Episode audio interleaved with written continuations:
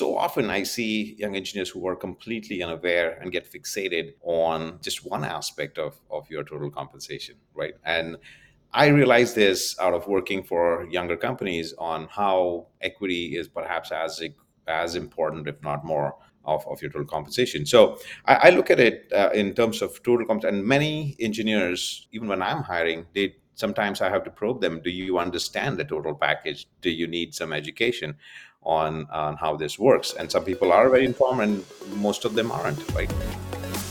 Welcome to Tech Careers and Money Talk what if you could hang out with experienced tech industry executives? Ask them about career growth, equity compensation, investing, financial strategies, and more. Then, take an insight or two to guide your own career and lifestyle. Each week on the show, Christopher Nelson shares an in depth look at how to navigate tech careers and hypergrowth companies, select the right companies to work for, earn equity, and build a passive income portfolio. Christopher is an author, tech exec, and principal and co founder of Wealthward Capital.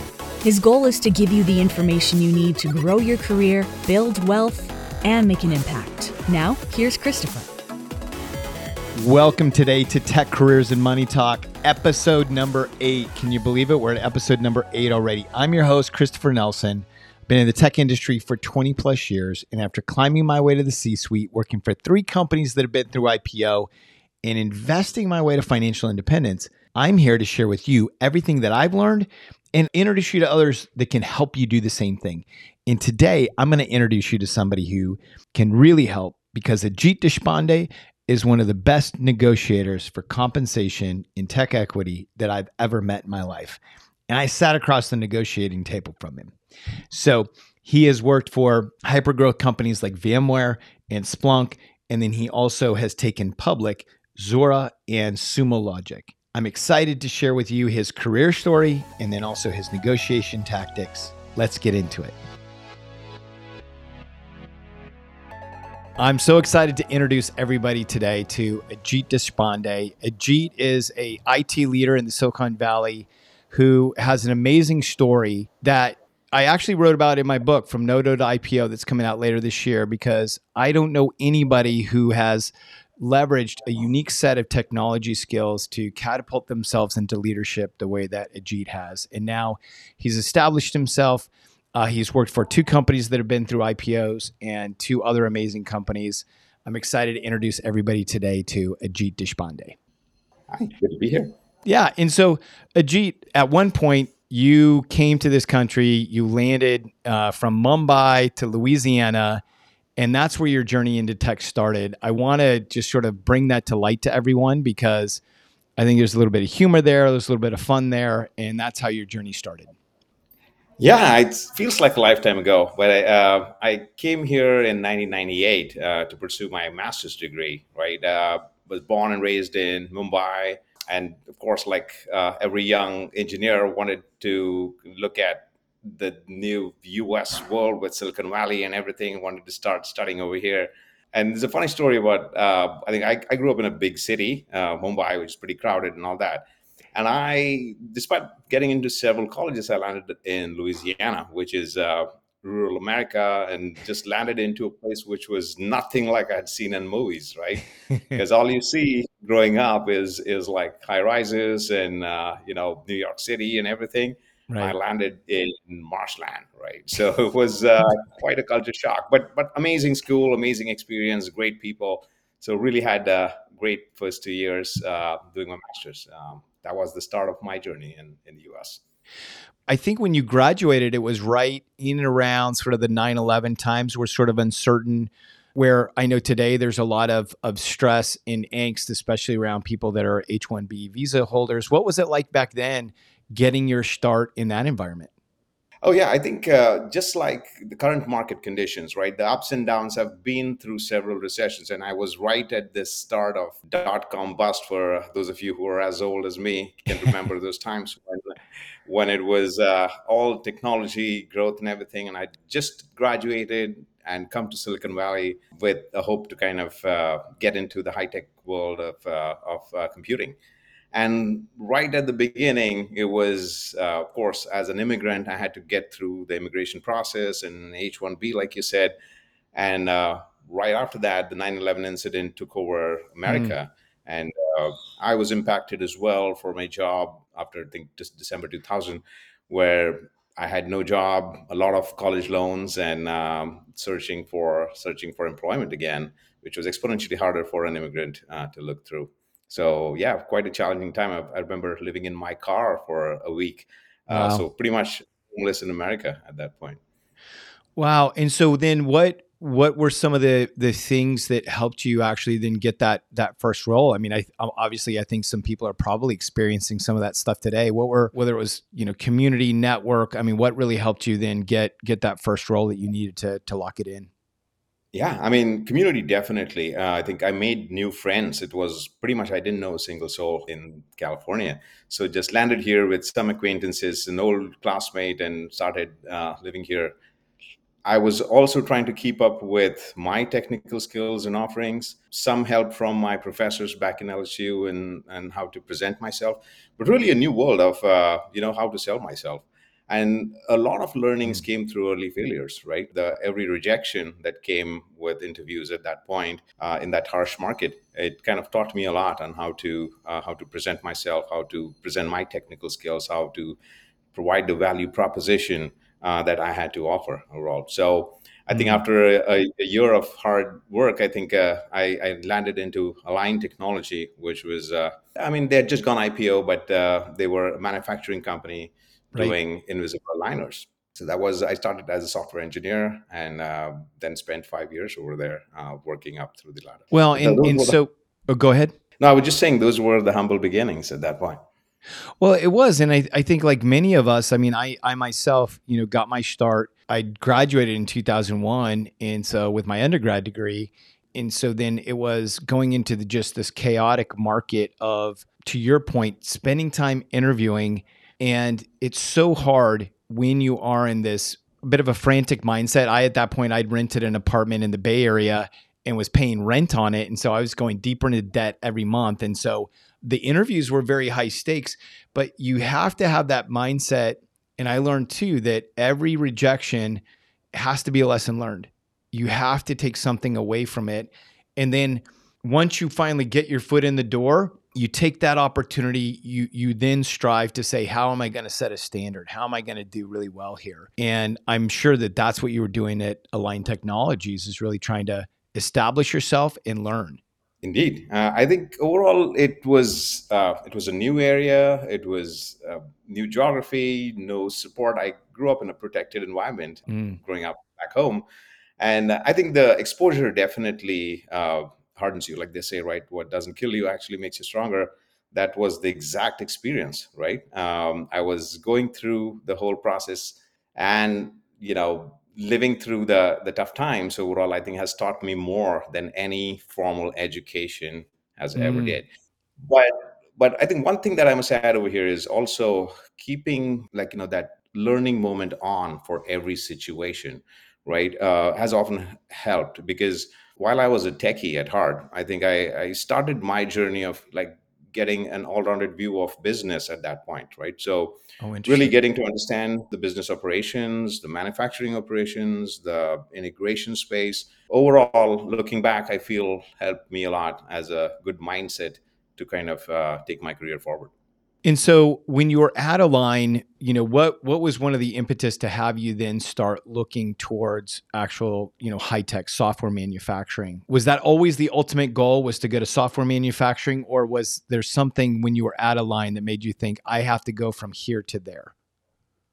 The best thing that ever happens in younger companies, and we'll talk about that a little bit more as we uh, go on, is is the exposure technology, mm. right?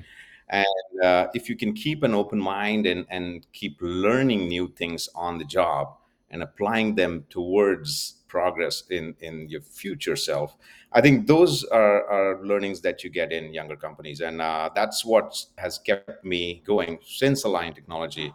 I picked up virtualization and uh, you know the VMware technology, which eventually became my employer a few days later after that, right? I started doing some integration work for manufacturing, and that's how I landed uh, eventually at Splunk with uh, with you over there. Right? Yeah.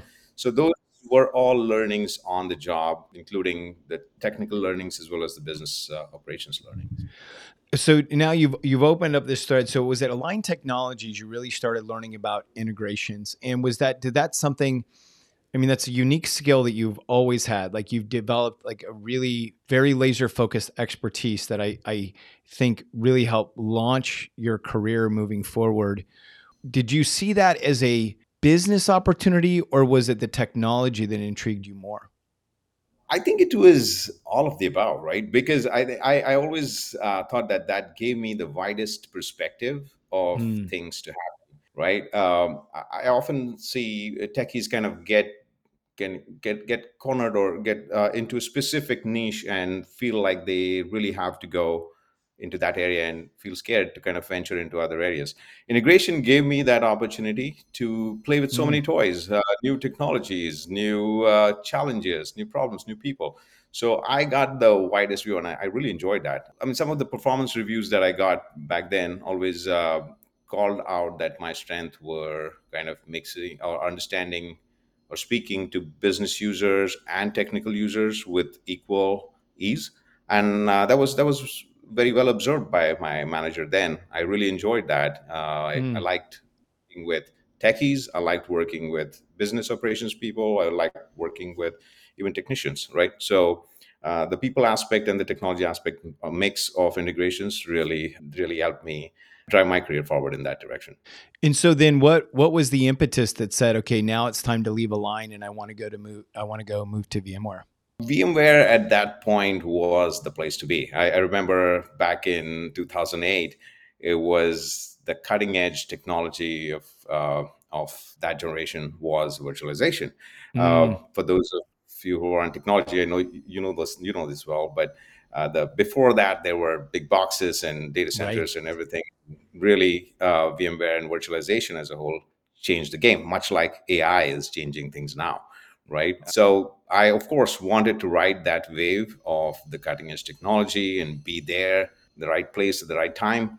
And uh, of course, uh, I was running towards something as opposed to running away from something. Align was great, but I thought I really had to take my career towards uh, Mm. the new company uh, in VMware. And sure enough, it was a very gratifying experience five years later. And and was this something when you when you then looked for your new role, were you taking these these integration skills and saying, okay, here's you know, it was applying for that particular role now in the virtualization space? Uh, yes, I think it was a mix of integrations and virtualization. Um, Mm, but I think I, I VMware at that point was really growing rapidly. They wanted someone to be a kind of a manage development manager slash architect for uh, for that group, and I was able to I was able to kind of offer that as uh, one of my skills. And sure enough, I think I was a good fit with a lot of ups and downs that always happen in uh, in the tech world I feel like I had a great experience at uh, at VMware, just going through that whole journey of a hyper growth company at that stage. Overall. Yeah, it was. I mean, it was an amazing company to be at, you know, during that time because it was it was the company and virtualization was that revolutionary technology. Now, was it it VMware that I believe was your first management role? I actually was a manager at Align for a brief period, but I decided to take one step back. I think, uh, and looking back, it was a great idea because, on one side, as a young professional, I was nervous about taking the role for one reason that it was an individual contributor role, and uh, sometimes it's it's kind of important to slow down and to speed up in the long run. So I, I took a step back and Hmm. took an IC role, um, and looking back, like I said, it, it, it turned out to be uh, a great thing because I think within six months I was promoted to be a manager again at VMware, and I was uh, given a chance to run a small unit to deliver value services for VMware. And I think that's a really important thing to tease out because I think many of us, like, we feel there's programming that says it's always up, it's always up, it's always up. Where sometimes, and I've experienced the same thing in my career, that sometimes taking this step down to have more mental capacity to focus on the skills at hand to build out, you know, more of your current capabilities without going into stretch mode I think that that's undervalued, and I think that's a that's a really good point to to bring up. Indeed. Um, I've seen this over and over again about like, you know, young professionals getting caught up in titles or in mm. specific uh, technologies and, you know, falling in love with something that that uh, in tech world is so, uh, you know, with such a short shelf life that uh, you almost uh, you know typecast yourself into something and so it's it's really important to as important as it is to get detailed it's also important to really be a generalist and yeah. be flexible and accepting of newer things coming into the market yeah, that's that's really so important. And so, you know, I think that was it was at VMware where where we met and like your team was, you know, was honestly like it was storied. Like people were like, "Oh, these this is the team that can get stuff done." And this is where I really started watching your career was I saw you as somebody that was to your point earlier trusted by the business, trusted by the technology teams to deliver results. And you did it very effectively and you know like many things in technology it's not always going to be 100% perfect, right? But it was it was effective. And so was that that whole point of taking what you learned at Aligned and this whole concept of understanding this this space very well that I still to this day you don't find very many people that I think do it do integrations well or think about it. Was that part of your career growth strategy was let me continue to leverage this or was it something that just more happened because again you still had the passion for for what that was? I, yes and i think like i said i think it was primarily with uh, my interest in knowing it all, right? So, mm. uh, call it all trades or anything. I think, unlike any other technical area, integrations offered me a taste of everything that was out there, right? So, yeah. in the in the interest of connecting technologies, I got to play with a lot of toys. So that was kind mm-hmm. of uh, uh, you know selfish on my part to kind of learn all these newer things. Uh, a lot of talented engineers often get caught up in something and they just don't have the opportunity to get exposed to anything right with so many right. things happening and i used my jobs or my career as as one of my test beds of constantly learning something that i could apply towards my future self mm-hmm.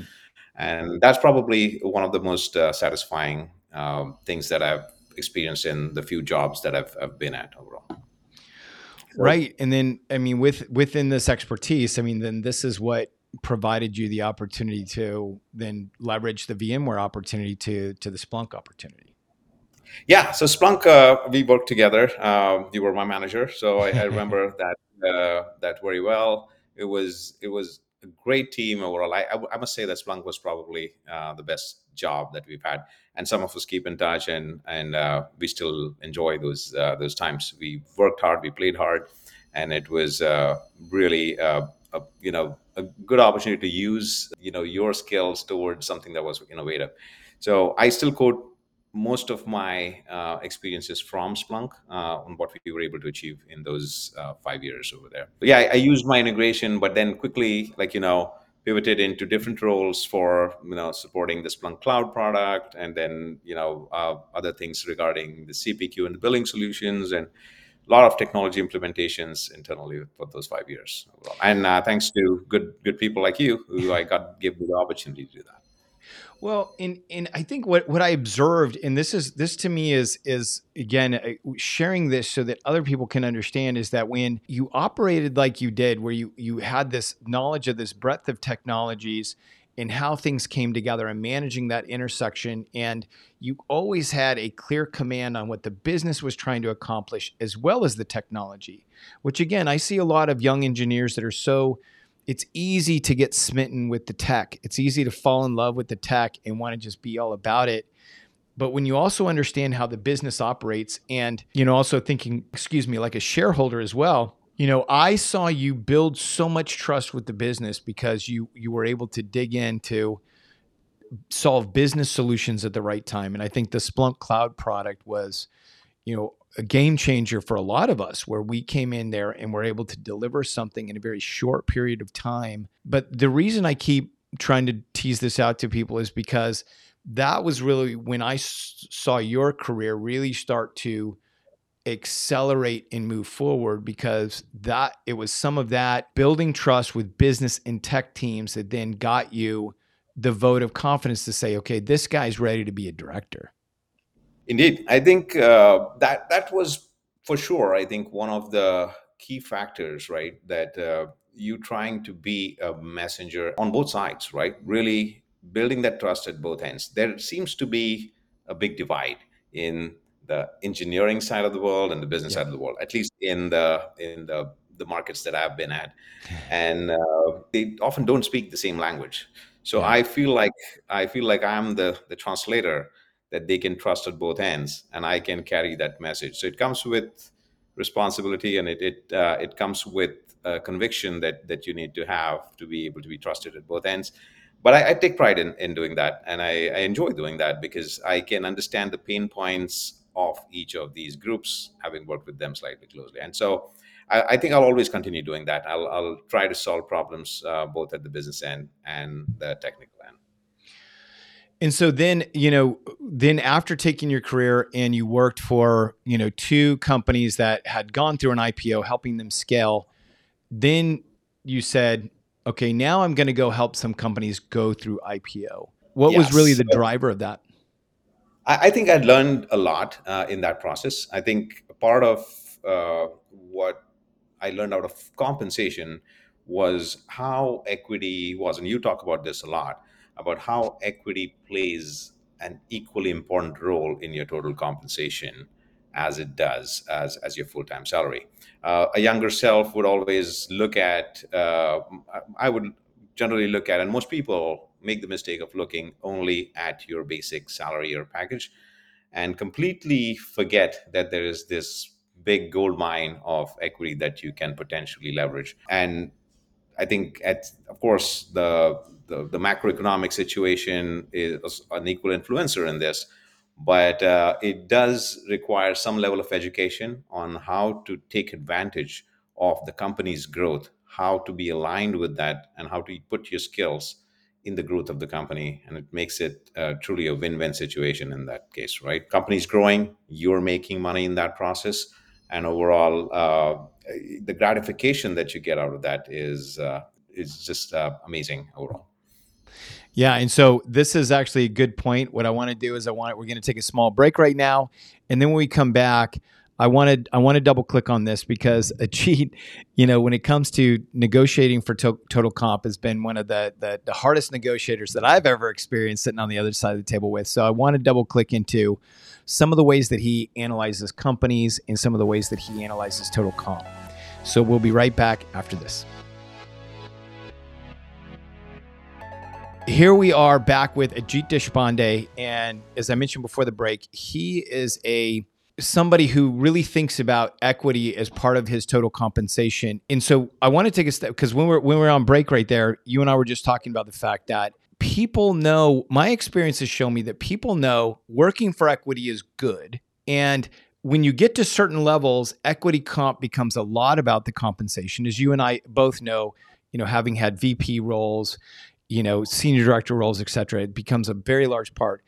But many people don't like they don't have the conversation they don't even talk about it.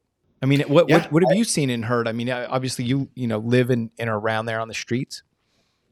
Indeed, I think uh, different areas have different level of uh, understanding of equity, and I would say that definitely Silicon Valley, most people are now very informed about uh, how equity works. But so often I see young engineers who are completely unaware and get fixated on um, just one aspect of, of your total compensation, right? And I realized this out of working for younger companies on how equity is perhaps as as important, if not more, of, of your total compensation. So I, I look at it uh, in terms of total comp, and many engineers, even even when I'm hiring, they sometimes I have to probe them. Do you understand the total package? Do you need some education on on how this works? And some people are very informed, and most of them aren't, right? Uh, and uh, the way I look at it is is the company is really giving you a part of its share for you to be aligned with it. So now you are really working in your interest and the company's interest. It's yes. a, truly a win-win situation over there. So uh, that's how I look at it, and, and it definitely aligns people's mindset in the interest of the company and in interest of their own personal growth.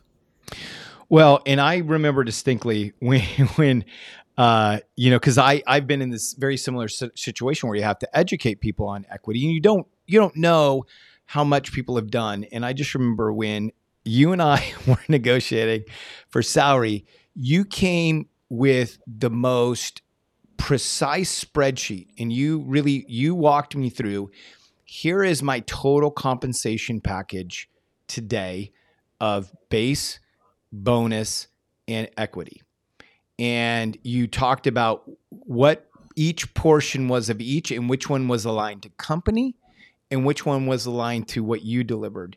Then you you broke down on the same spreadsheet the offer that I was providing. And the conversation that you had and this is where I again I want to have this conversation in front of people from an educational perspective is you talked a lot about company risk. You wanted to really understand you know and and Splunk at that time had just gone public and had been able to report you know a you know certain set of data. But your main focus was what is the risk that the company is going to not grow as fast? And then it was really uh, if i remember correctly a lot of a lot of questions around leadership. But i want to really double click on that because the way that you thought about that at, at my perspective i had thought about it but i really thought like oh my gosh like this guy's taking it to a whole new level and and where did you even learn how to do that at that point? yeah, I think overall, uh, just my my basic education has always been in the in the technology part of it, right? As as I was learning the business operations, maybe because of integrations, I started taking interest more around how is the company evaluated, what are these guys mm. talking in like their quarterly calls or what have you, right? Uh, for a non-accounting major, non-finance major, this stuff was new but very interesting, right? Because that really kind of gave me a little bit of interest on how do I evaluate a company? How what are the risks that the company is taking? What's the reward of it? What's the opportunity cost of joining this company versus something else? Because remember, uh, the basic fundamental of time value of money, right? We are all here for a few years in our career, right? Yes. So if you are not at at the right place at the right time, you perhaps moving on a slow track. And while you cannot always be on the fastest track available, that's something out of control. You definitely want to optimize every lever you have in your control to be there um, to take advantage of what what you're getting in exchange of your time. So that's what I my thought process was when I was joining Splunk. How likely in my own metrics with what I know right now is mm-hmm. the company like to be to to kind of make uh, the company grow and my career grow, right? So that that was kind of the basic mindset. From where I learned about it, I think it was primarily through. I just started kind of learning online a little bit more around valuation about companies, right. how does share pricing work, how to read uh, financial reports, so on and so forth. While this might seem like uh, very complex. It's actually not. It can be simplified down to very simple things, and you can go as deep as you want. And by no means I'm a valuation expert of any sort, but I, I definitely consider myself a good basic evaluator of the company's um, fundamentals, if you will. Well, and and that's I think an important lesson for all of us to learn is that you know you can go you can go grind on crazy spreadsheets, crazy data, but you know, I myself and I know, uh, you know, others that we all know have done well for themselves in selecting company and taking equity off the table by just having a basic fundamental framework and leveraging it. And then also getting more data. I mean, I think that was one of the things that uh, always stuck with me too is that you were then saying, okay, what other data pieces can you, you know, legally provide me that I can understand to really help make my decision? Yeah, I mean, uh, basic things like pre-IPO or just IPO companies um, have data that they can provide, just that no one asks for it. So one basic advice that I always like to give people is ask. The worst thing is people are going to say, no, that's legally I cannot provide you that. But it's always helpful to ask people about what the current internal valuation is, What mm. uh, was the most recent quarter? How did it look like? What are your strategic goals, right? Um, and I think with newer technologies coming in, like uh, ChatGPT and everything, perhaps I'm, i was looking up something which simplifies, you know, reading financial reports so much that that you can totally get the gist of what they are trying to say, even through their fat financial reports. Right. So I'm really interested to how that that's going to work because I I know people who when they're evaluating companies they they go through um, you know the different company reports they look at the risks they look at you know a lot of different factors and now there's going to be the ability to consolidate that data and so this is you know what I would encourage again people getting into technology is you know look through the data understand the financial fundamentals of the company because as you said, and I, I want to really tease this out because this is this is a critical point. Is our goal is to be shareholders, to be partners with them, so that we're then aligning what we're delivering with what the company is delivering as well. And so, yeah. what when you're evaluating companies, what what are factors that are going to say I want more cash versus more equity, or I want more equity versus more cash? What are what are some of the decision criteria that you use around that? it really depends on the stage of the company. First of all, I would, I mean, my strategy, and I, I, would think that most people should only be having this kind of conversation after you you know that you are getting an offer. Of course, do all your homework before that. Yeah. But uh, I, I do not like to bring up the money conversation any sooner than necessary. Yeah.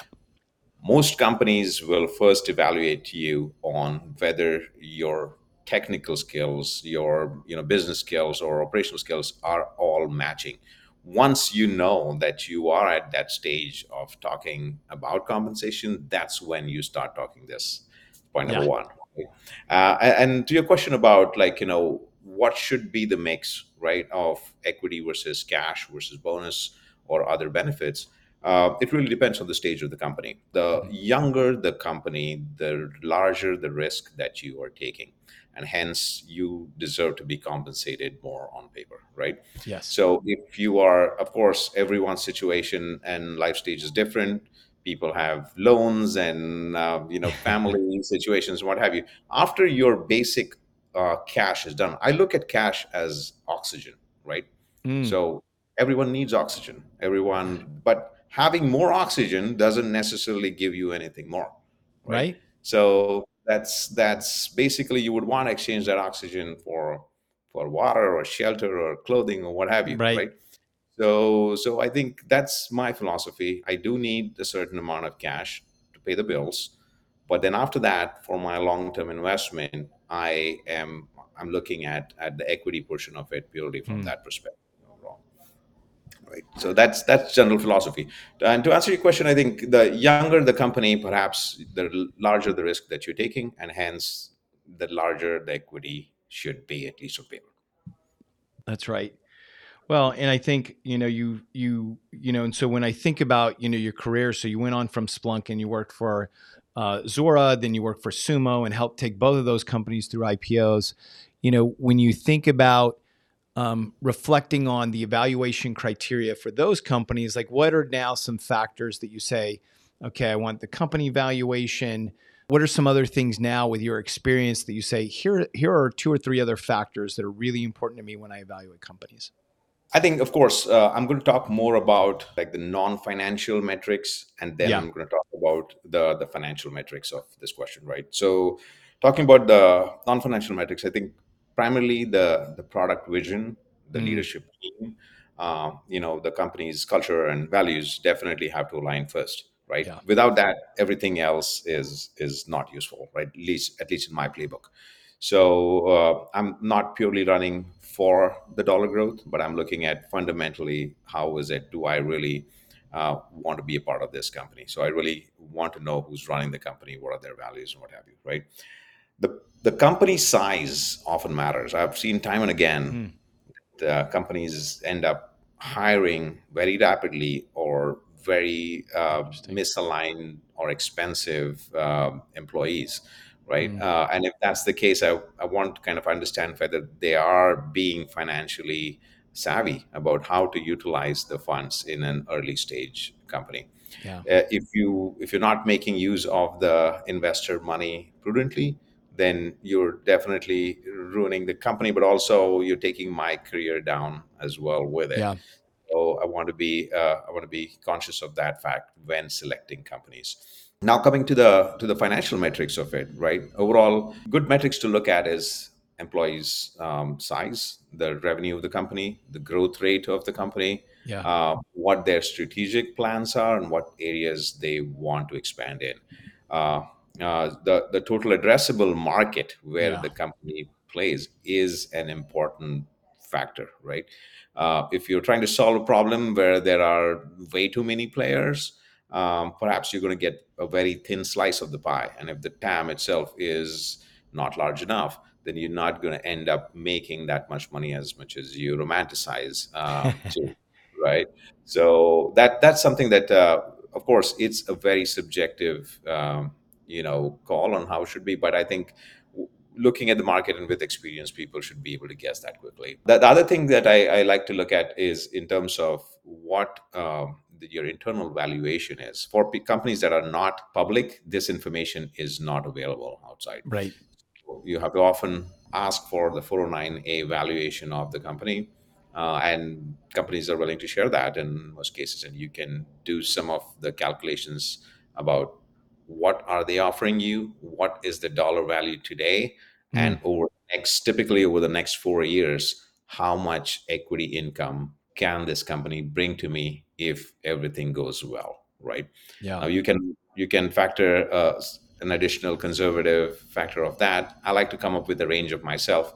I'm expecting hundred thousand dollars over so many years, or if it grows, then I think it's it's a bonus. But I'm hoping to at least generate this much equity income over the next four years.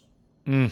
And that, I mean, we have to we have to put a bow on this. I know, but there's a master class in that somewhere, and uh, I think everybody can learn from, you know, Ajit's experience. I think he's he's one of the best equity negotiators that that I've come across, and so I appreciate you sharing that with us. I want to step real quick. Want to add some more value to everybody right now. As let's step into the fire round to close this out. So, how do you keep learning? Well, I, I think uh, important part is to carve time out of your daily routine to invest in your own learning, right? And this can be completely different from what your day job is, and it should be somewhat different from what your day job is. I didn't know accounting, I didn't know equity compensation mm, back in the day. I only know new programming, and uh, I, I can pride myself of learning. I think it gives you some gratification. So a disciplined approach of carving out an hour a day or something more if you can afford that towards learning is is very important for everyone. And so we work so hard in technology, right? And and the burnout is real. What do you do to recharge your batteries? I like to travel. I I like to uh, do outdoor activities. Uh, I like to go to the gym. I like to do something um, that's that's more fitness related. That also helps me uh, keep my mind clear, uh, Mm. keep the blood pumping, and uh, that's my way of uh, recharging. So if you were going to speak to that young Ajit who went from Mumbai to LSU or, or or get just getting started in tech, what advice would you give your younger self today? I would say um, just that keep learning, right? I think the learning part, I Mm. know I'm- I'm repeating myself often, but I think that's one thing that uh, everyone should be doing. I encourage my kids to keep learning something new uh, and develop the skills over time. And that compound interest that it pays uh, for you uh, by repeating those activities over time is, is immense. Well, and I, think also what you said before too was make sure that we're taking those, you know, failures or rejections as lessons learned, right? As being able to learn from those. Absolutely, yeah. So I've I've had my share of uh, failures along the way, and uh, every failure brings uh, immense learning, right? So whether it was uh, early in my academic life or my career as a start um, with uh, ups and downs, I think those failures are the best teachers. I would say. Yeah, Definitely. So, what soft skill do you think has helped your career the most? people and communication, right? So uh, generally, uh, I think I've, I've I've kind of met people who came from a completely different uh, background, culturally, learnings, career, everything, and uh, just striking conversation with them and um, has has taught me a lot. Um, and you know, I've, I've learned that asking for small favors from people always helps and brings them and wins them over overall. So I, I, I purposely practice that of asking small favors out of people overall. And then wrapping up the fire round, what's the best investment of time that you've ever made? I think spending time with family, traveling, um, and uh, and learning. I think overall that that's what kind of uh, kind of gives me uh, a gratification overall, right? In terms of uh, being complete at the end of the day, uh, just remembering all, all, the time I spent with my kids, with my family, and um, and and the learnings that I've done that day gives me good sleep at night. Well, great. Well, Ajit, I just want to thank you so much for taking time out to to share with with all of us everything that you've learned along the way. I think you you're a phenomenal negotiator. I'm I'm here as a witness to say, and I think all of those points that you made, I would encourage you to dig in, rewind, listen to what he says, and and understand that because you, you know there truly is an opportunity to get um, a lot more value out of your salary negotiations. Hey, thanks for having me. I, I hope I was able to add some value and, uh, you know, always uh, reach out on LinkedIn. I think I'm always happy to help young people uh, who's starting off this journey or who've not been exposed and uh, share my knowledge. I, I truly believe that knowledge just expands by sharing. Mm, that's great. Well, everyone, we'll, we'll make sure and put his uh, LinkedIn link in the show notes. And again, thank you so much for listening to Tech Careers and Money Talk. We are a young podcast, so our ask is please follow us on Apple, Spotify, Google, Amazon, wherever you listen to podcasts. Please leave us a, a written review. We want to know what value you're getting from the podcast and tell other technology employees employees that there is a place where we talk about career and money together, share all of our lessons learned, and that's right here. Thank you very much.